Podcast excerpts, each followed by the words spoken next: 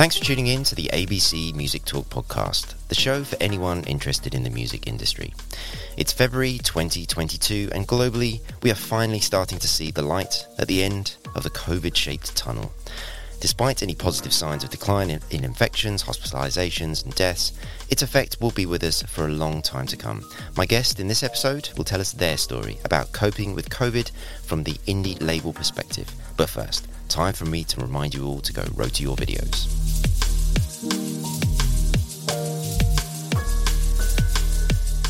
Rota is for artists, managers, labels, or anyone in the music industry who needs to create video content for promotion or monetization. Rota makes it fast, easy, and inexpensive to do all of that in one place. Head to www.abcmusic.co and click the Rota logo on the homepage to access a 10% off discount for the service.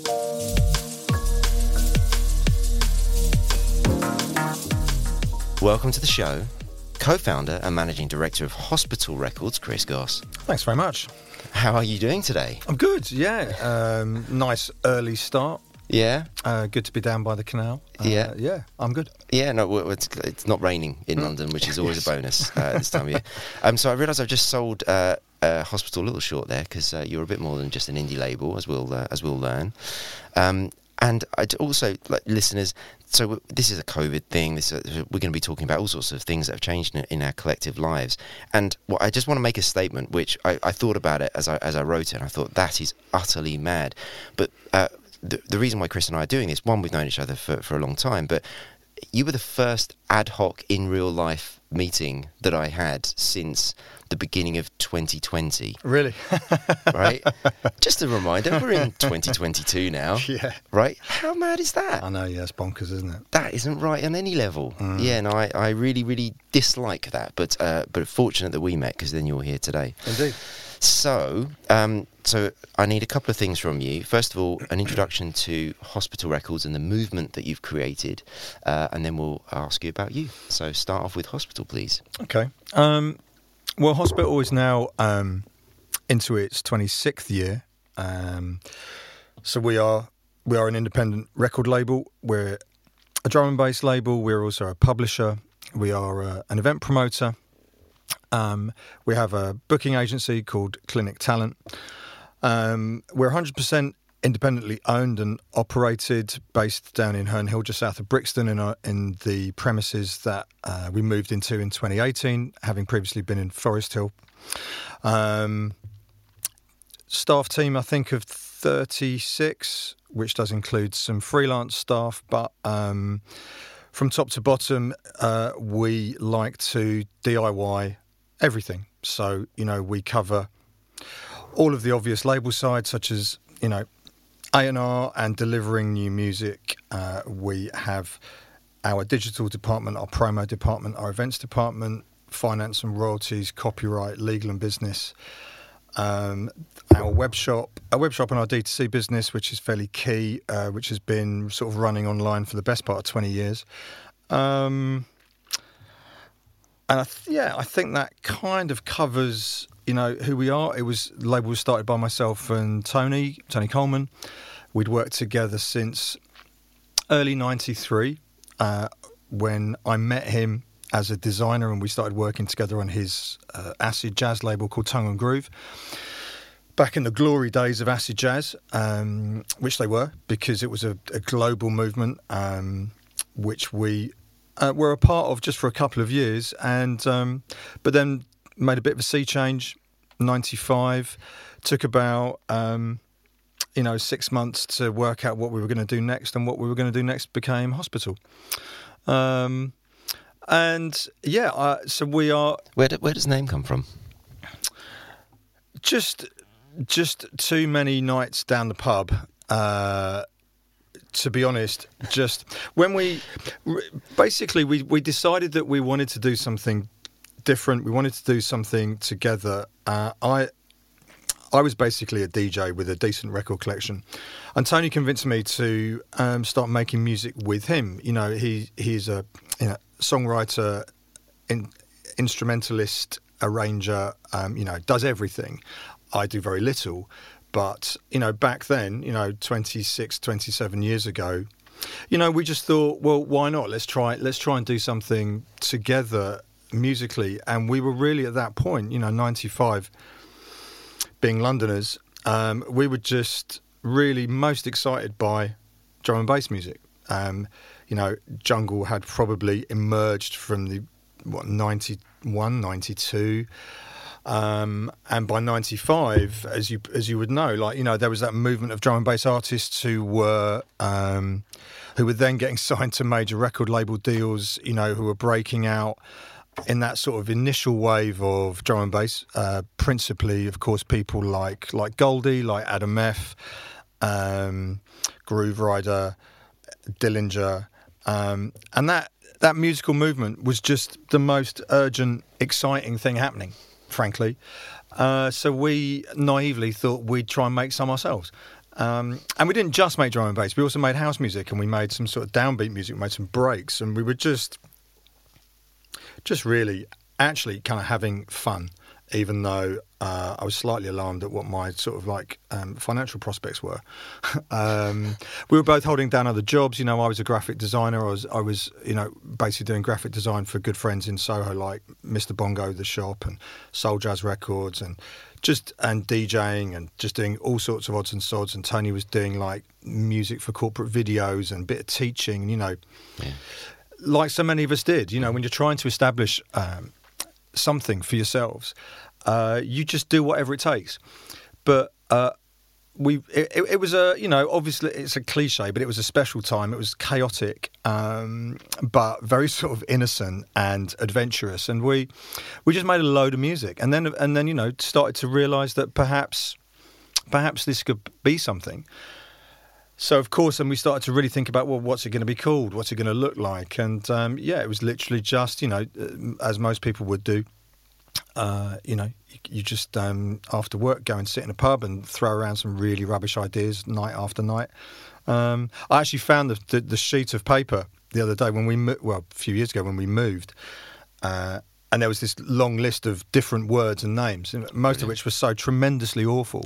but in amongst them was hospital, you know, and, and, I just I just literally sort of put a cross by it.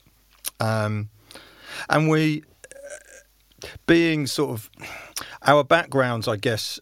Uh, um, Tony's a bit older than me, but we have a similar love of classic rock music, uh, of black music in all of its um, forms, but principally he and I sort of growing up listening to like funk and rare groove and soul, um, a lot of jazz. He's into a lot of classical. You know, we have this broad love of music, but particularly, you know, we we made a lot of connections around things like Led Zeppelin and Deep Purple and fair amount. You know, he's really into prog. Now, I can't say I'm really into prog, but you know, so things like some of that, you know, some of those eras of music from the 60s and 70s, which were big on concepts and themes, and like he and I both got that. And I think one thing that we wanted to try and bring to what we were doing was a sense of humour, but also some concepts and some themes and a bit of originality and a bit of uniqueness.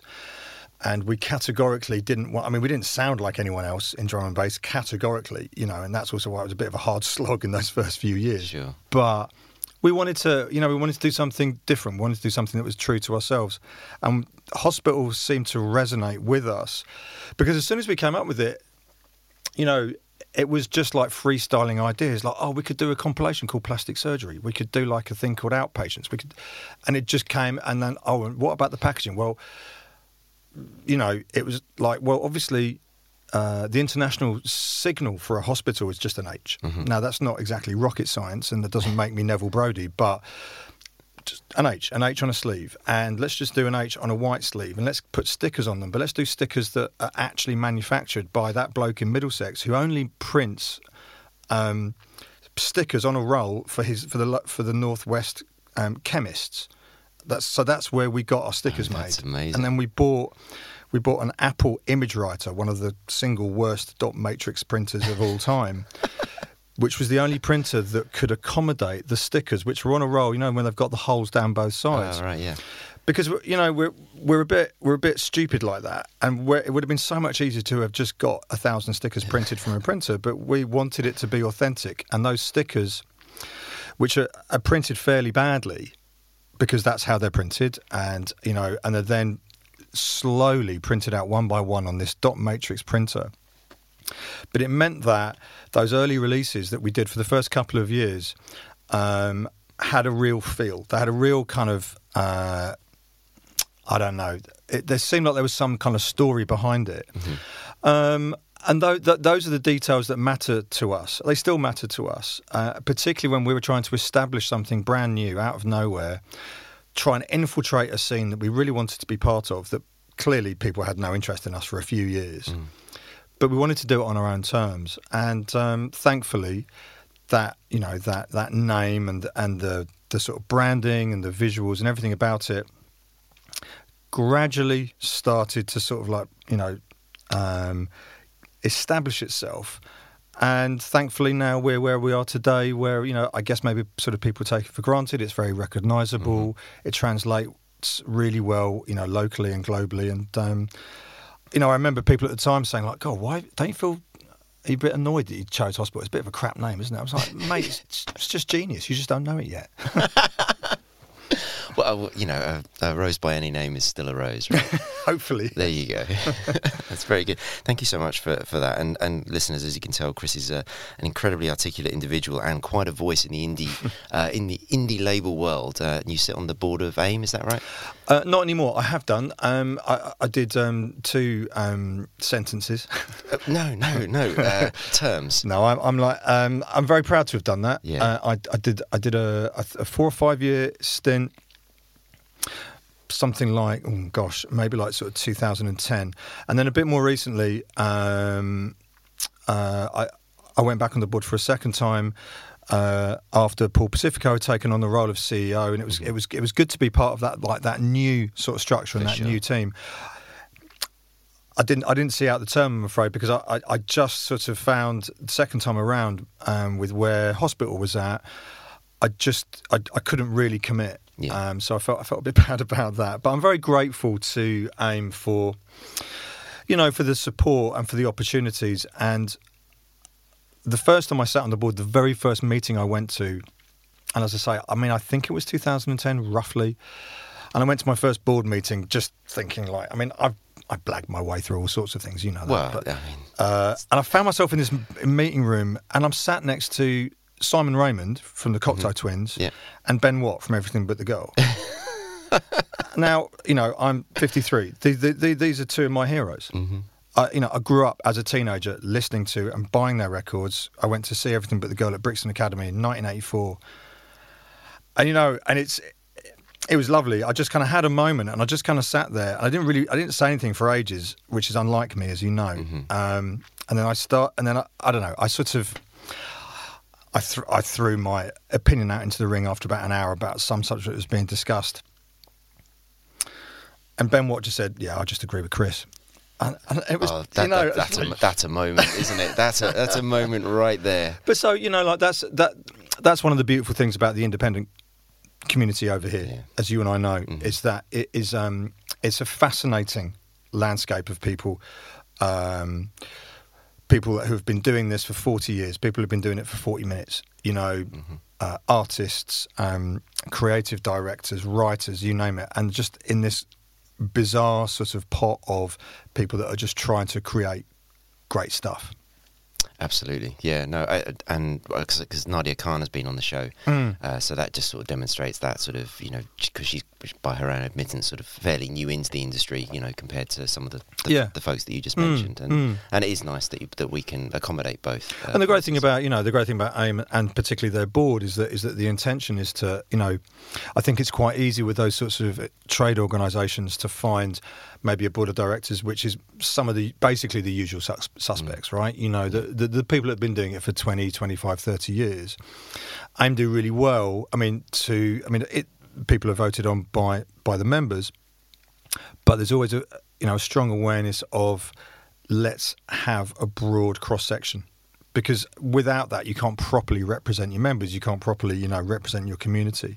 Um, and I think they're doing, you know, in, in that respect, I think they're doing a really, really good job about ensuring that people have a voice and it, there's a there's a genuine cross section of, of the community being represented. Yeah, definitely. I mean, I, I we won't carry on with uh, with AIM too much, but I, I, do know that they are trying to modernise all the time and they're sure. trying to be more inclusive and yeah, yeah. more accessible. So mm. I think that's really, really positive. But we're going to we're going to talk about the exciting topic of COVID because uh, uh, you know none of us have spoken enough about that for the last two years. Um, but this is the, it was just the sort of sum total of the conversation that you and I had. Mm. And actually, I'm going to use this as a theme for some okay. other interviews that I'm going to do. So thank you very much for uh, the inspiration. Um, so one of the things that I, have got a kind of list of different things that we mm. talked about. So sure. we'll, we'll, just sort of pick sure, them sure. off as, as, we go.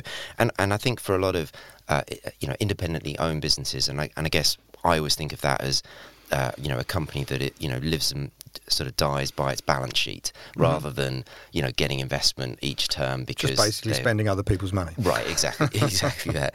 Um, and obviously, one of the there's a couple of sort of big things mm. um, that any business regardless of whether it's in the music industry or not, is things like physical premises, and then we'll talk about staff. Yeah. So, I mean, the, the office. So, what, what's set up? Remind me again. Sorry, you, you did talk about the office earlier on in in, in the introduction. But where, where, are you now, and, and, what does it look like? So we're in we're in Herne Hill um, on a on a small trading estate um, just up from the train station.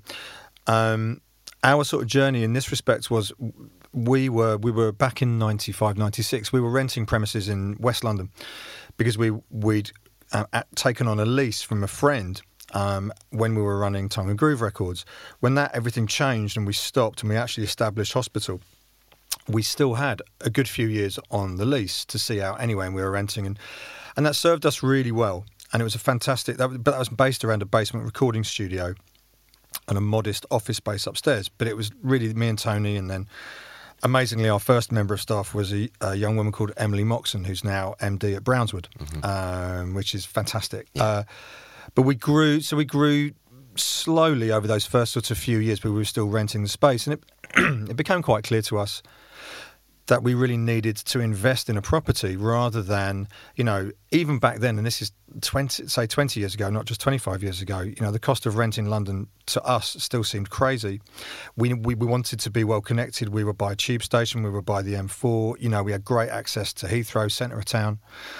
But we thought, you know, one part of establishing this business is going to be us making a good decision about premises and we should invest. Mm-hmm. Um, and, you know, so in 2004, we managed to buy our first building, which was in Forest Hill. Uh, and we, we sort of, a peculiar kind of spot that had, had been a day centre for age concern. So we thought it had the right kind of vibes for two old two old gits running a local called Hospital, um, uh, and it was like you know it was a it was a really rubbish eighties um, extension on an old Victorian coach house at the back. So it was, it was, you know, it was ugly. Again, felt right. You know, had a bit of parking. It was, you know, it was well connected. Wasn't on the tube, and I, and I remember like buying it, and people were like going, "Oh, mate, oh, you're not on the tube. Why, why, why aren't you in Shoreditch?" And this is in 2003, 2004. Yeah, right. And we were like, "Well, we don't want to be in Shoreditch. It's a rip off let yep. alone what it is now.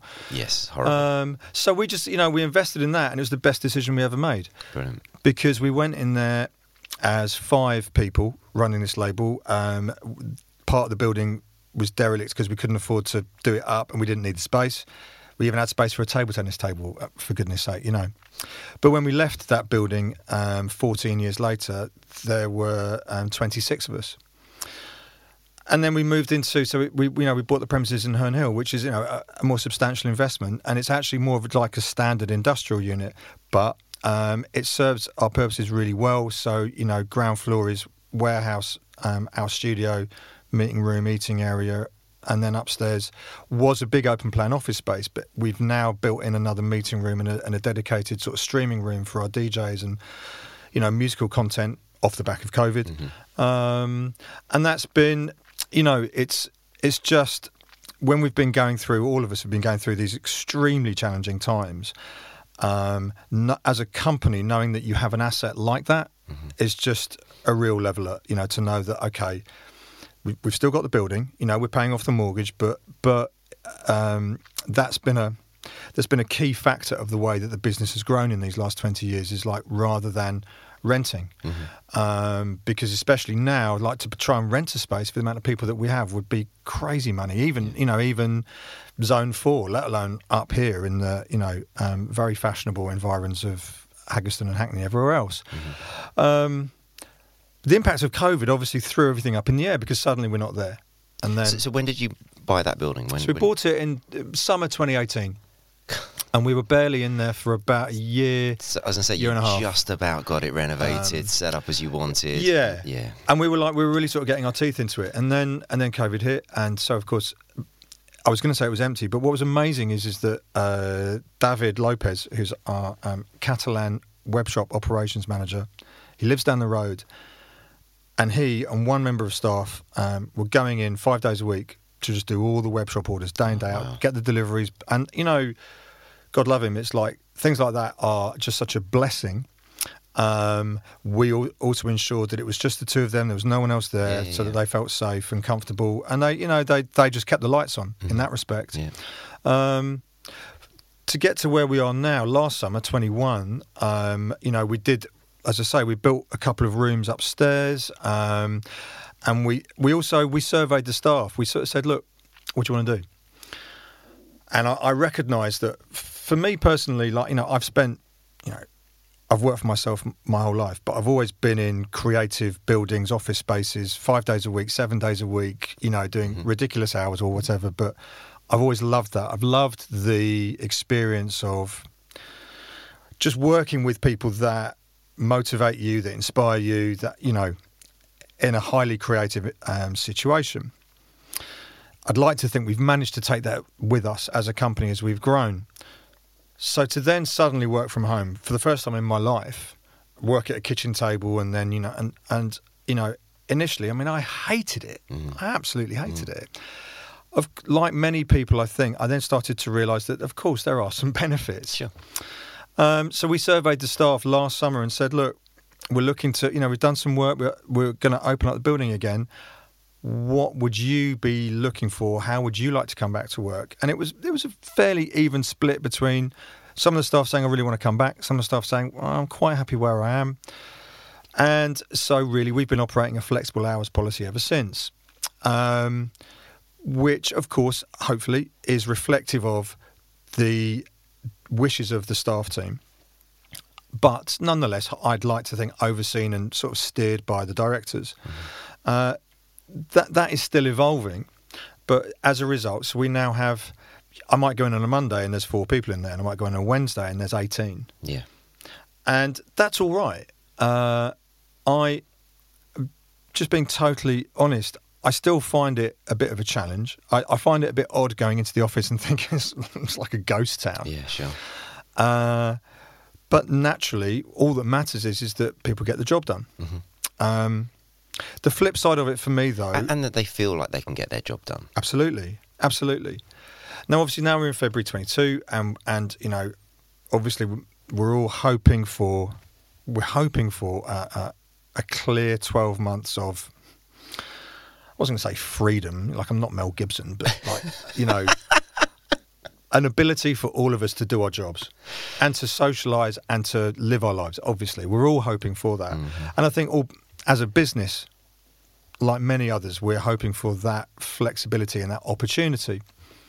One thing that, that I do feel is that you know we're fortunate to have uh, recruited a number of staff in the last. This you year. read my mind. This is where I was going to go. New starters. Yeah. Yeah. Let's talk about those. How, how have you handled that? I mean, we so we now have uh, a fantastic uh, HR partner called Emily. Um, I was actually I was t- I had a meeting with Wes at Defected yesterday. He's a good friend, and you know we, were- we were talking about HR, and you know we only so we only managed to recruit Emily um, December 2020, and you know, and he said he said. Yeah, we're just trying to get an HR partner ourselves. And he said, "So what? Have you done always done it yourselves?" Like, and like, yeah. And he's like, yeah, same as us. Mm. And you, you kind of laugh about it because now I, I can't, honestly, I can't, reflecting now after bringing Emily in, I can't believe that we used to think that we could just handle this ourselves. I, I, honestly, you and everybody else. But it's, you know, and I think it's, I think generally it's because we would like to think, you and I and our friends and colleagues in the industry would like to think we're good people. We are we're sensible, we're supportive, etc., etc. But let's be honest, we are not HR specialists. I did not get into this business to be an HR specialist or an office manager. Mm-hmm. There was plenty of things I didn't really think I'd be doing. Um, that's definitely not one of them. So she has offered us some genuine support and structure, um, which I'm very grateful for. Uh, the recruiting process has been, um, well, it's actually just been improved um, thanks to her. I think I think the key, though, of course, is that in in bringing new people on board, you're doing it when you're working from home or you're doing flexible hours, and that's the challenge. So the biggest challenge is how do I, uh, how do we, um, actively sort of nurture and support those, particularly the young careers. But we've you know we've hired more senior people as well. But I think particularly the more junior staff who are coming in sometimes for their first job in the industry, and they're working in their bedroom, and they're on Zoom and they're on Slack and they're on email, uh, and they barely know anyone. Now that's a real challenge, um, which is not helped by flexible hours, which is not helped by working from home. So thankfully, you know, of course, now that the offices are open pretty much and, you know, restrictions are pretty much gone for now, there's more of an ability to encourage those young staff into the office, but not on their own. There's no point them sitting there on their own without anyone else. So, you know, we're I think we're learning how to navigate that and how to encourage, you know, managers with younger staff to be, you know, to arrange things collectively. But outside of that, um, we now do like a, we do a monthly. It's called Lunch and Learn. We just we um, we had one. I think it was on actually this Monday. I was actually at the office, but brought someone in for like a lunchtime talk. We buy a load of pizzas. We encourage all the staff to come in, and we had someone come in who was talking about how to budget your own finances, how to plan, you know, how to save, etc. Mm-hmm. Um, which, frankly, is relevant to all of us. Mm-hmm right? Mm-hmm. Um, and so give them like you know, an hour talk, 30 minutes, questions and chat, food, pizza, hang out, and then you can like get back to work in the afternoon. So we're doing that once a month. We're also trying to now do like a bit more of like a like a social, like a look, let's actually see each other. And yes, we can go to the pub or you know, maybe we could go bowling, maybe we could just go to the park and let's just actually hang out and remind, remember who we are and uh, of course, we have our events, as you know, and there's lots of shows going on. But then at the same time, I don't, I don't just expect the staff to go because it's a bit of a busman's holiday, really. Yeah. Um, some of them love going and want guest lists, and some of them it's the last thing they want to do, you know. Sure. But so we're, you know, we're learning all the time how to uh, improve that uh, onboarding, let's call it, and crucially, not just the onboarding process, but that first three to six month period yeah, for those staff it's a, members. It's like a nurturing process, and it's hard. Yeah, you know, it's hard, and it does. Um, that's a work in progress yeah.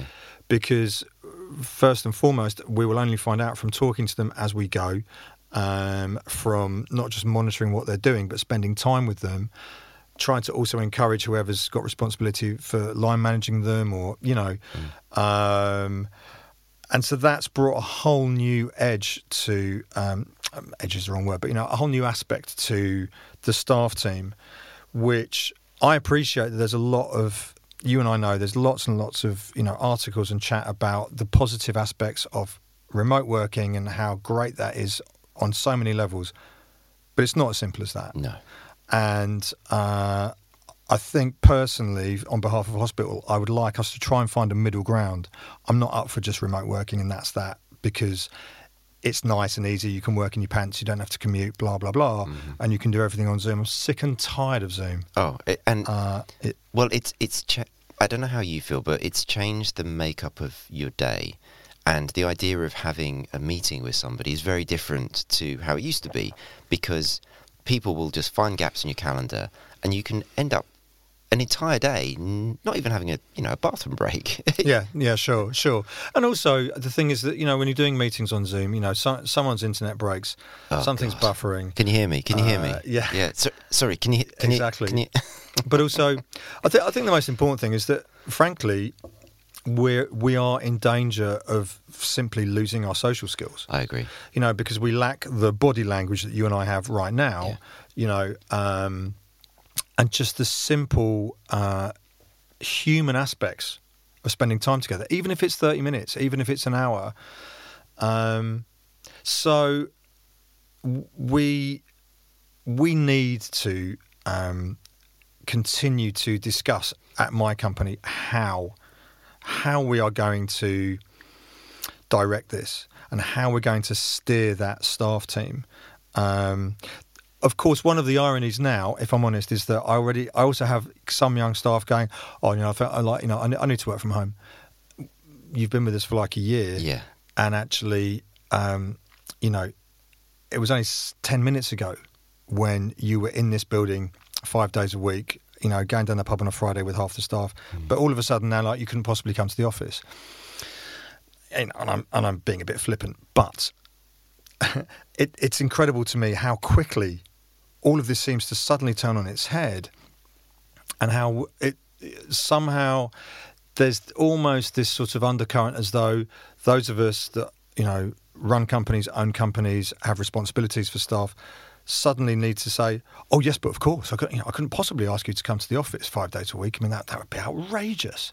I mean, it's not. It's mm. not outrageous at all.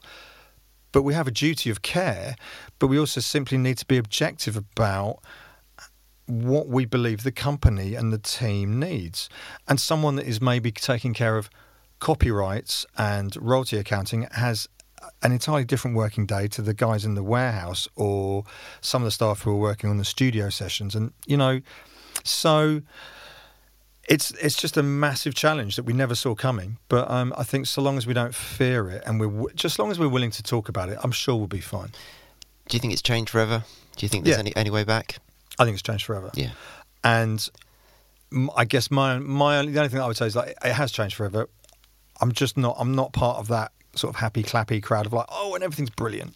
Yeah. No, it, it presents so many challenges. Mm, Uh, yeah, no, absolutely.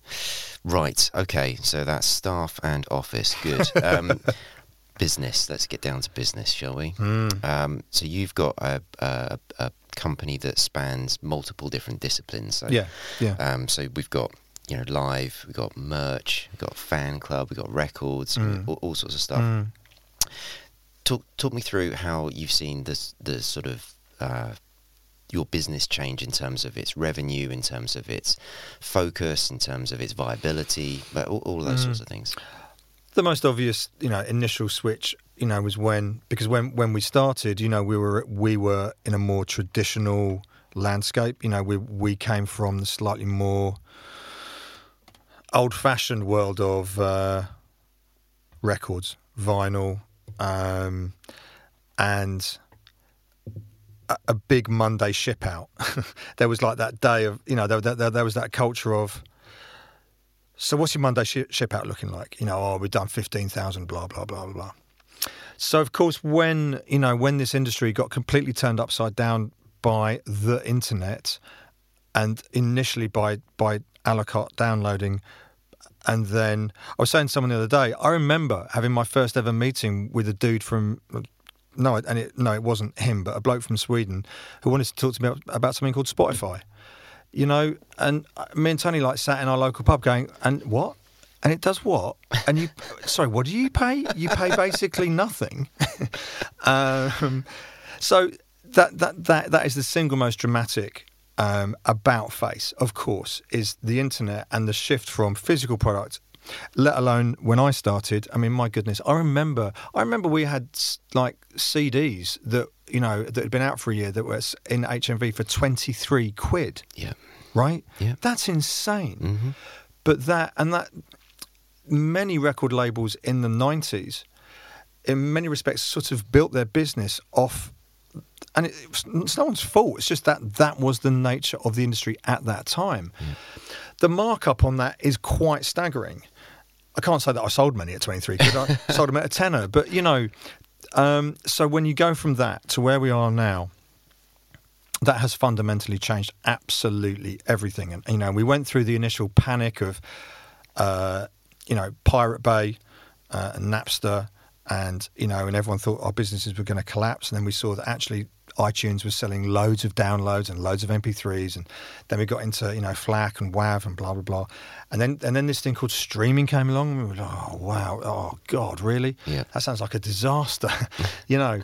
Um, and you know, so we're now at a point where you know we do we do physical products, and it's it's it's a modest part of the music sales. Mm-hmm. Having said that, of course, for a company with a big catalog, streaming is brilliant Mm-hmm. if you get it right and if you know how to work it and if you actually do own um, own your catalog and if you have respect for that and you do it properly with the artists etc etc I think Spotify is saying 60% of music consumed is catalogue, as in over Yes. three, three years old. absolutely and you know it, it's something that is on my mind is that you know we we have a big A&R team we have an A&R team of eight people which is essentially sort of overseen by myself and Dan Newtone but you know um, very vibrant mix of men and women different ages different experiences who drive the artist projects and the things that we do. Realistically you know we probably need to think about having a catalogue A&R manager. Hmm you know, because sure. after 26 years, it's actually, you know, there is more and more that can be done with that. So, but it's, a, it's a specialist skill. absolutely, Yeah. absolutely. You know, and when you look at labels like, you know, whether it's Beggars or Cherry, Cherry Red is a great example Mm, of a fantastic of catalogue label, which is really their modus operandi.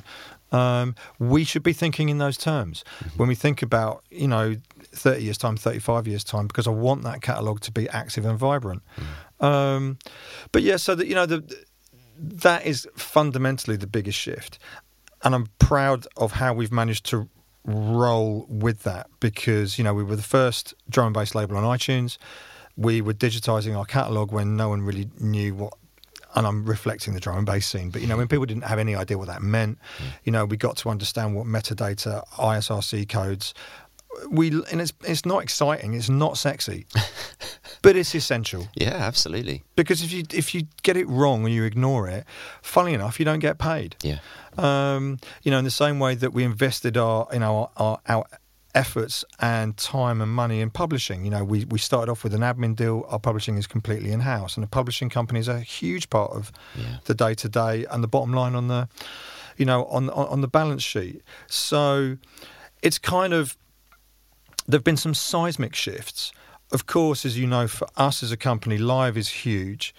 But then of the last 18 months, which have been pretty horrific, uh, and of course, unf- unforeseen by all of us, Mm. uh, like many of our friends, we took some big hits. Um, but uh, you know, we obviously were not alone in that, and there were some people that that suffered really badly. You know, not just the promoters, of course, but also the artists and the staff and the venues and the licensing, all that kind of thing. Um, so, I think I think one thing that we've learned is just that we we have to continually reassess um, the balance sheet and the financial analysis of what we're doing on a we do it on a quarterly basis.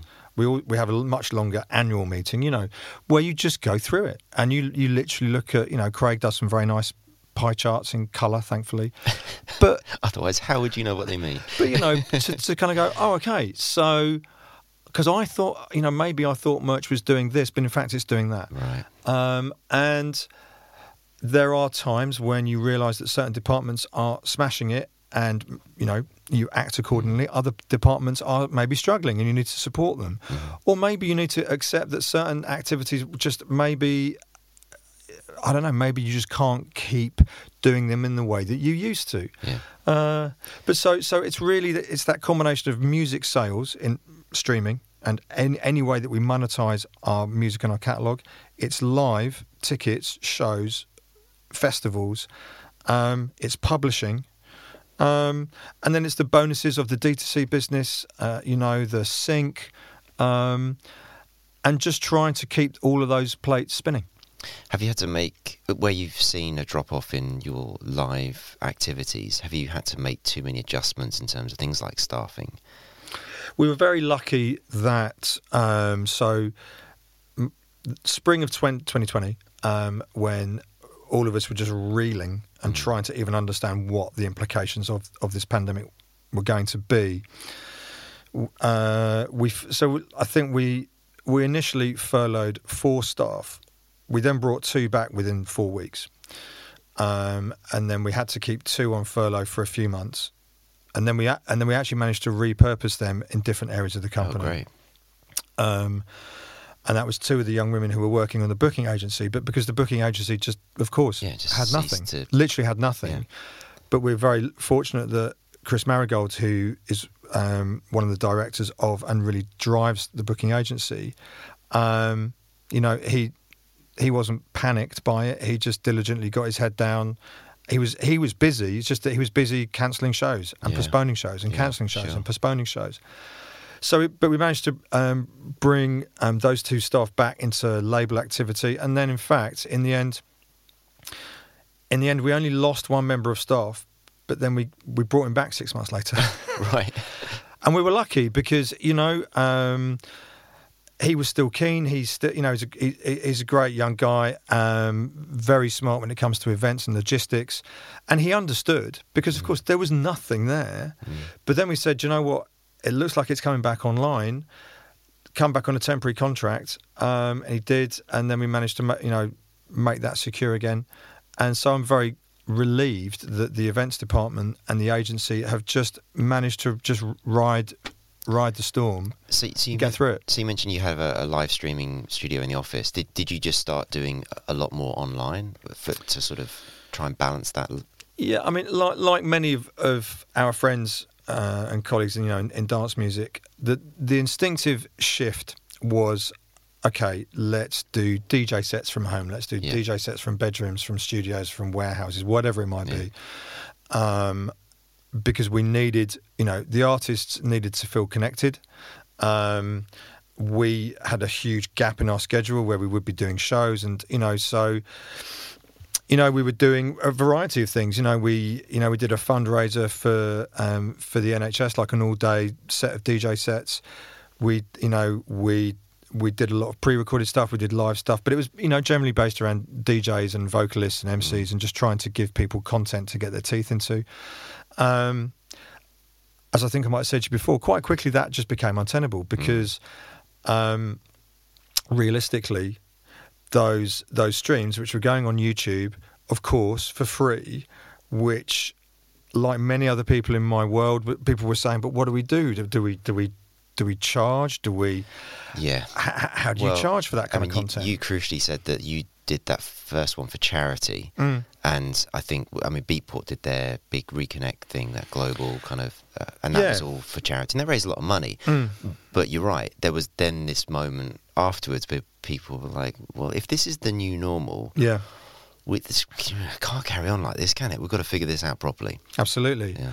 and in in you know realistically as as hospitality as an event as a recognized event you know we can't really expect our fans to just willingly just look at DJs in their socks in their bedrooms as you know as rootsy and real as that is. It's not particularly exciting. So then of course the, the logical step is that as we did, you then go and you know you go and hire a venue like Studio Three Three Eight, and you um, you know you get a whole bunch of people down there, and a multi-camera um, production, which costs quite a lot of money for content that you put on online for free.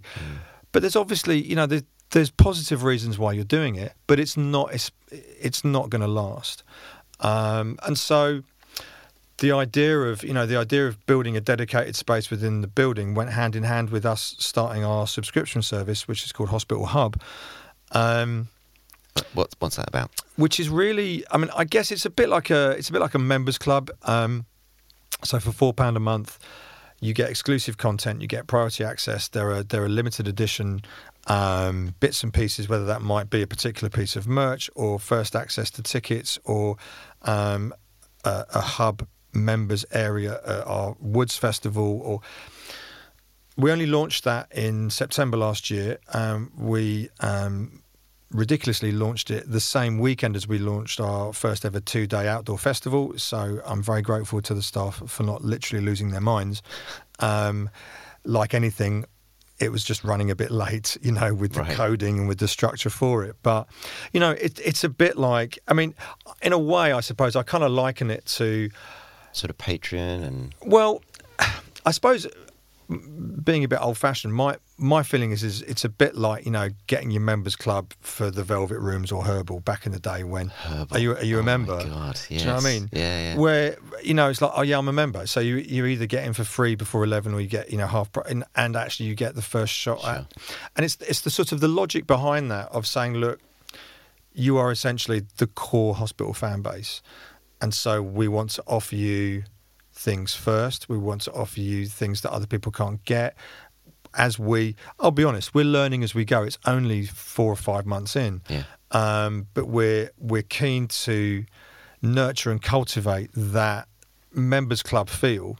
Not because we want it to feel exclusive, but just because you want, you know, you want to really, uh, if you like, uh, prioritize and reward those fans that really have probably been there for years and years, who are always first to buy tickets, always they're the ones down the front, they're the ones that are always pre-ordering the the box sets and the, you know, the ones that have, have really helped us establish what we do, um, and and find find unique um, and special content. I was going to say, that, that takes can- quite a lot of effort, doesn't it? it does, of course, it Yeah. does, and so it's you know it's it's quite a project Mm. um, that I'm confident will evolve and establish itself during you know the next six, nine, 12 months of this year. Mm. Um, but I think a lot of it maybe is almost like a bit of a mindset. You know, it's like you know, well, do you, do you want to be a hub member? Do you you know do you want to be part of that gang? Yeah. You know, and um, I can remember you know I can remember when I was a teenager and you know it's like having your favourite band. You know, and you you know you do sign up to them to their fan club or whatever it is because you, you you just love it. Mm. And I think if we can deliver it correctly um, and steer it in the in the right way, then I'd like to think that the hub will be a new lane in which we can operate and deliver content that we can also ideally get to a stage where there will be some some aspects of that that are purely for the members only, but others that can be shared piecemeal or for a certain amount of time or just for a one-off day thing or whatever it might be that can complement the the core activities of the shows, the festivals, the clubs, the music, the merch. Um, because the idea is is that you know realistically we developed that because we thought, well, look, if we never get out of this pandemic, or if there's another one, God forbid, in ten years' time, we need to be better prepared. Yeah. You know. Yeah, yeah, no, I do. Well, absolutely. Then it gives you a new uh, channel to, Yes, to, yeah. to, to, to work to. Um, you mentioned artists earlier and, and some of the, the, the difficulties that they've had. How, how have you guys uh, been able to support them uh, through this? I mean, it's been um, it's been a massive learning curve uh, because, particularly if you work in dance music, you know we are proudly an un- underground dance music company. That is, you know, that is our world. When when the live sector just simply shut the doors and closed for months on end, we suddenly had artists who were used to being on the road two to three to four times every week and not just in the UK, like internationally. And so suddenly, all of that, all of those earnings were just wiped off their own um, monthly, weekly schedule. Oh, It's often talked about that that live piece of a, an artist's career is, is often where most of their, their revenue comes from. For sure, Yeah. and you know, I'm I'm sure that, that that's true for the traditional kind of like you know rock bands Sure. and bands that are on tour. But you know, the thing is for a DJ, hmm you know, you know, we have artists, you know, without being crude, but you know, we have artists who will get paid 500 quid for an hour. and We have artists who get paid five grand for an hour. hmm And if you're doing that two to three to four times a week and it's just gone, Yeah. that's devastating, you know, Oh because and yeah. some of these artists are quite young, but some of them are in their 30s and 40s with mortgages and families. hmm Um, you know, we had artists, you know, who just picked up day jobs, who started driving Amazon vans. Oh, God. You know, fair play to them. Yeah, like- no, and know, I listen. I admire that. Like that. Um, That's where you can just take the ego out of it, and yeah. yeah, But that's tough. And you know, we had so we had and we had others who were, of course, struggling. Well, you know, they were they were struggling with their mental health. They were struggling with their financial health and everything that goes with that. Um, we set up a hardship fund. Um, Oh, right, okay. For uh, actually artists and staff, which Oh, right, um, okay. we know was it's and it took us a while to piece it together because of um, the company was needing to. I was going to say, as a business owner, you're thinking, yeah, how are we going to you're, survive? you're trying to you know reassess your own finances, Mm. and um, you know we had we had many uh, you know sort of challenging finance meetings. I, I never thought that we were genuinely at risk. Mm. But of course, I was very concerned about well the staff team and the artist. I was concerned about the losses in the live sector, the impact that would have on the staff team and everything like that. Mm. So we were like, you know, we were of course trying to manage our own um, our own revenue streams, but very very conscious of the impact on the artists. And so we it, took us quite a few months to put it together, but you know we were able to establish a hardship fund just to say to artists or staff, look, if if you are in trouble and if you think you know you need something, th- there's only so much that we can offer, but we can offer some money off the bat just to keep you sorted in your rent or whatever it might be for mm. the next sort of three or four months. Um, and you know we'll we'll assess that as we go.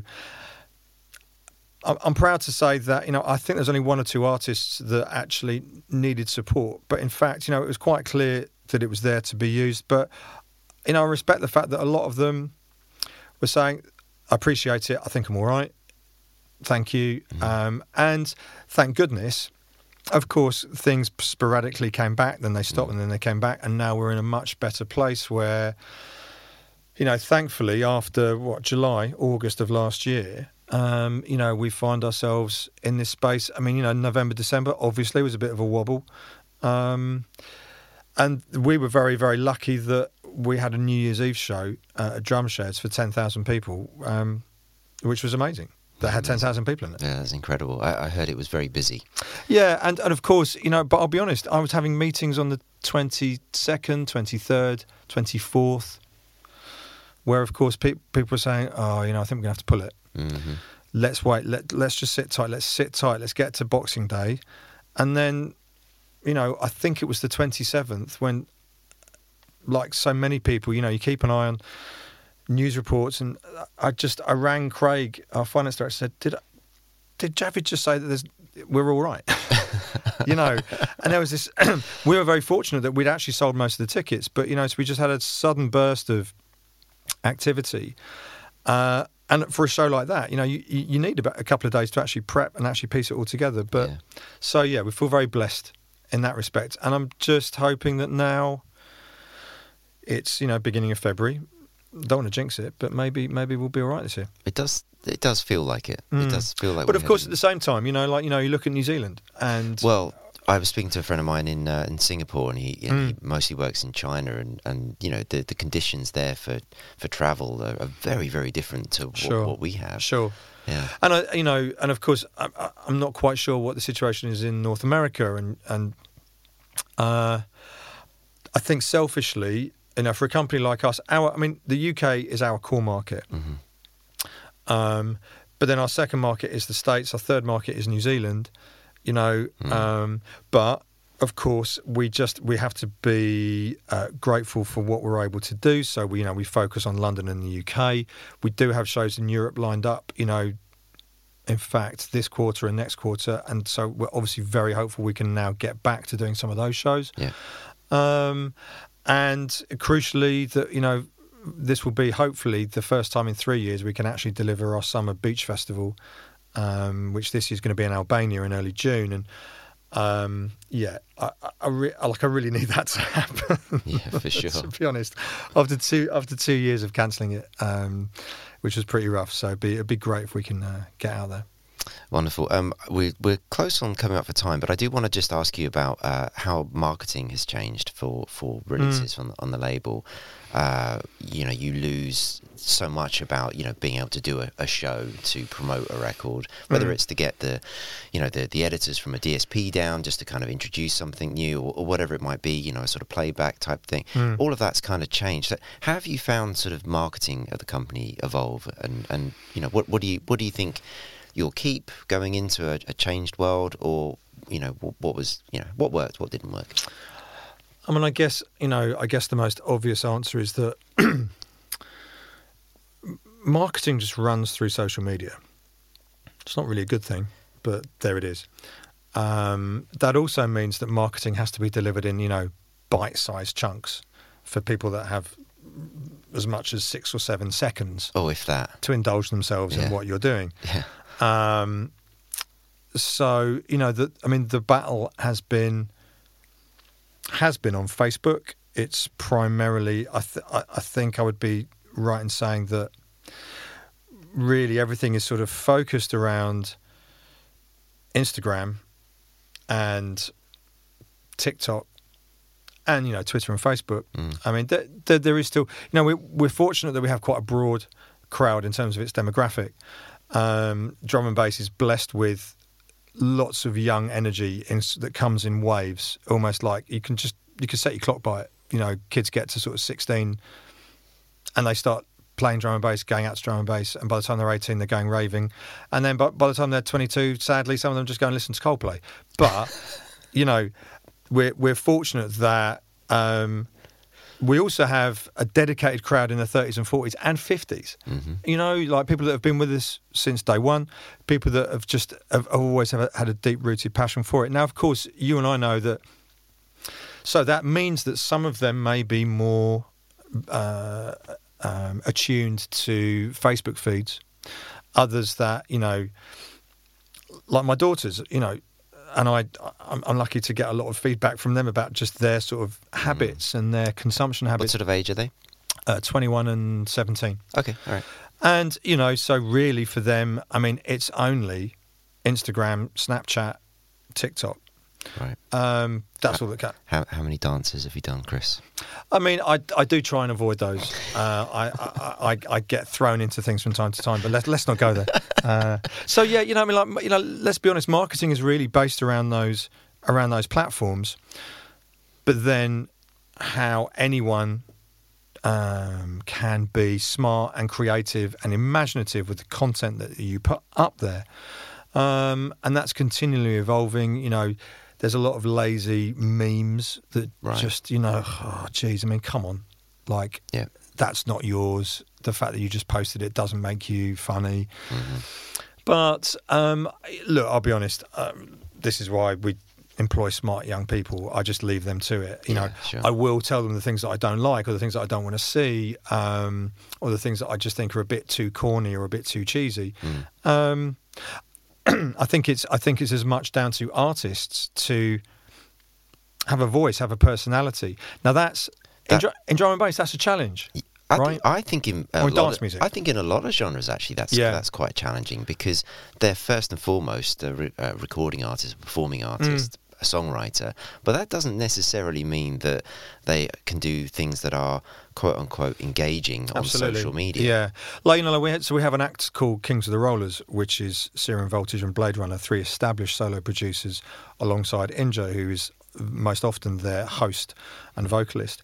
Um, and you know, it it's just a bit like stand-up comedy. Now, I love that. Right. You know, because they do they do have personalities. Blade Runner, bless him, is quite quiet. Love you, Dev.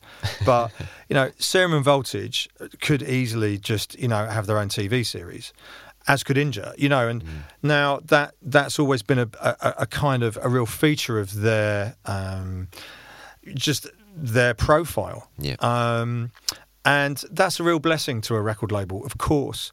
Uh, but but you know, I can't I can't also only sign artists on the basis that they could do ten minute open mic stand up. you know, so it's uh, and and the thing is, is like I, I'd like to see. I'd like to think that Tony and I have always. When it's come to the artists that we've been motivated by, that we've been really inspired by, that we've wanted to work with, we do first of all we do believe they have a voice they have a musical voice right that's essential because that's obviously where it starts and finishes. That's where it lives and breathes is what is the music like? But beyond that you then do sort of say well you know we've always we've always said we need to get to meet people we get to, we need to get to know people first. Because understanding their character and their personality um, is a key part of how we work with them. Now, we've always said that from the old days before social media. We would always say that because that was an honest perspective of if I'm going to invest m- my team and money behind this artist, I genuinely want to go and hang out in the pub with them. Yeah. If I don't get on with them or they just I just find them really annoying, let's just not work with them in the first place because why bother? Life's too short. But now in the in the you know in the landscape that we're in, that that level of sort of character and personality is is fairly important. Um, and you know, I think, for instance, we have an artist called Logistics, who's one of our most successful artists ever. Um, he's a cornerstone of the company. We just put out his brand new EP. You should listen to it. It's called Love Letters. Thanks very much. Very um, now Matt is is actually very unassuming. You know, he's not shy, but you know, he's just he all he wants to do is make music. He's always been like that. But he has a catalogue that speaks for itself. You know, man is like seven albums in. Yeah. You know, um, but then if if he was a brand new artist coming to me, I'd be probably needing to spend a bit more time with him on his with the promo team and the marketing team saying, you know, we, we're going to need to sort of come up with some plans and some strategies. And he'd probably go, oh, God, really? Yeah. you know, Well, or it just becomes such a distraction that it starts to negatively impact his output as a, as a Mm. musician. But then we also have like a new signing, uh, Winslow. His name is Duncan.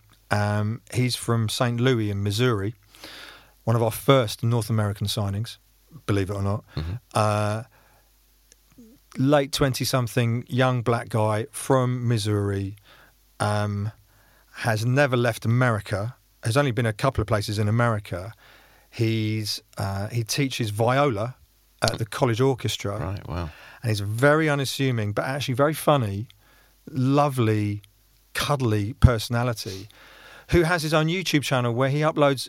You know, they don't get massive views, but you know he'll upload a, a YouTube video where he's like talking about how to mix down, you know, your, your drum track, or he'll just talk about his love of Calibre, or he'll like he'll just he'll just talk about things that really annoy him, in you know when it comes to DJing, and and it again in a very different way, in a very unassuming way. But he he also has this kind of character, which is a real blessing.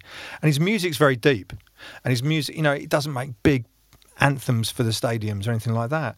But I love the music. I love the character. Love him as a person. Um, or you've got Bop from um, St. Petersburg in Russia, who I believe categorically is a genius, who makes ambient music, techno, drum and bass, you name it, and is an musically one of the most fascinating people I've ever met. And I love working with him. He's not an easy sell, but some of the music that he's brought to the catalogue is just outstanding. It's so special.